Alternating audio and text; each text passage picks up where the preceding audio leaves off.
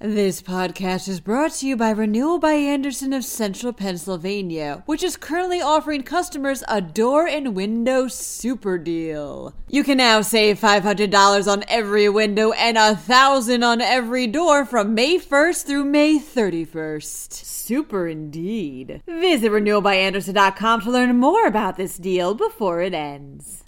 The Pennsylvania Department of Health has dropped its complaints against restaurants that defied state COVID-19 orders. Meanwhile, the state Senate Finance Committee has passed two new tax credit bills. Cocktails on the go may become a fixture at bars and restaurants throughout the state. And why did the turtle cross the road?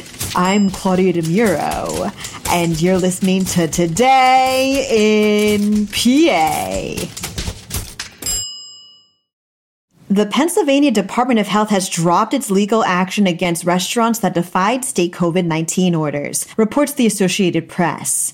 The department had filed two separate complaints seeking damages against the 40 establishments which violated pandemic restrictions such as closing indoor dining and following social distancing guidelines.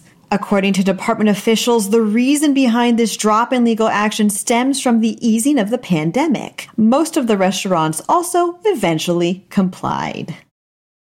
Two tax credit bills have been approved by the state Senate Finance Committee, reports the Times Leader.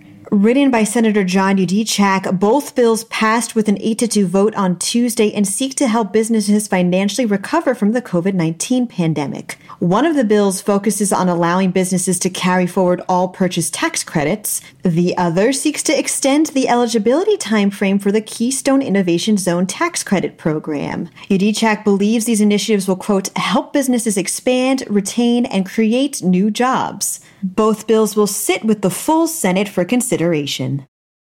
Cocktails to go may soon become a permanent option at Pennsylvania bars and restaurants, announces PennLive. Woohoo! The Pennsylvania House of Representatives on Tuesday passed a bill that would permanently allow for the sale of mixed drinks to go.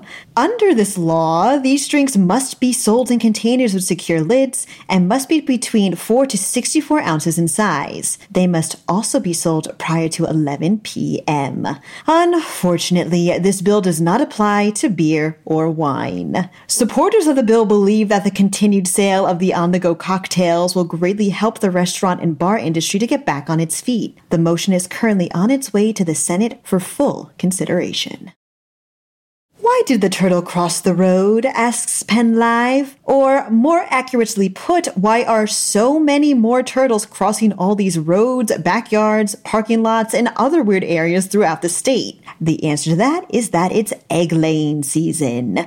That's right, May and June are peak egg laying months for female turtles, which can sometimes claim nesting sites that are very, very far away from their natural water habitats. The more they search for these sites, the more likely unsuspecting drivers may see them on the road.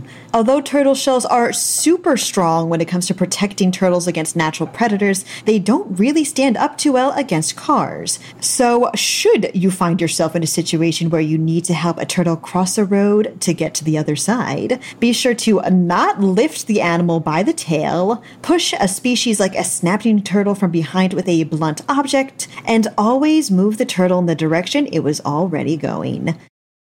That's it for today's episode. To keep up with even more business, sports, and entertainment news, head over to PennLive.com. Also, please remember that if you like this podcast, we could always use a couple of stars on either Apple or Amazon. And hey, maybe even a review too, just so you can let us know how we're doing. Thank you very much in advance, and thank you, as always, for listening. I'm Claudia DeMuro, and I'll be back for Friday's episode of Today in PA.